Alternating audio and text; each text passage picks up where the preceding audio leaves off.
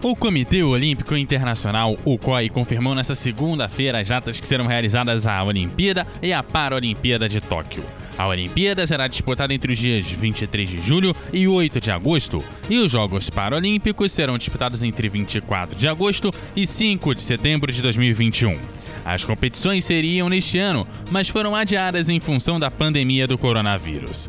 A decisão foi tomada após estudos e negociações entre o Comitê Olímpico Internacional, o governo de Tóquio e representantes de federações esportivas e comitês nacionais. Segundo o comunicado divulgado pelo COI, as datas foram definidas baseadas em três considerações principais: a proteção da saúde de atletas e envolvidos com o evento, os interesses dos atletas e do esporte olímpico e o calendário Internacional de Esportes.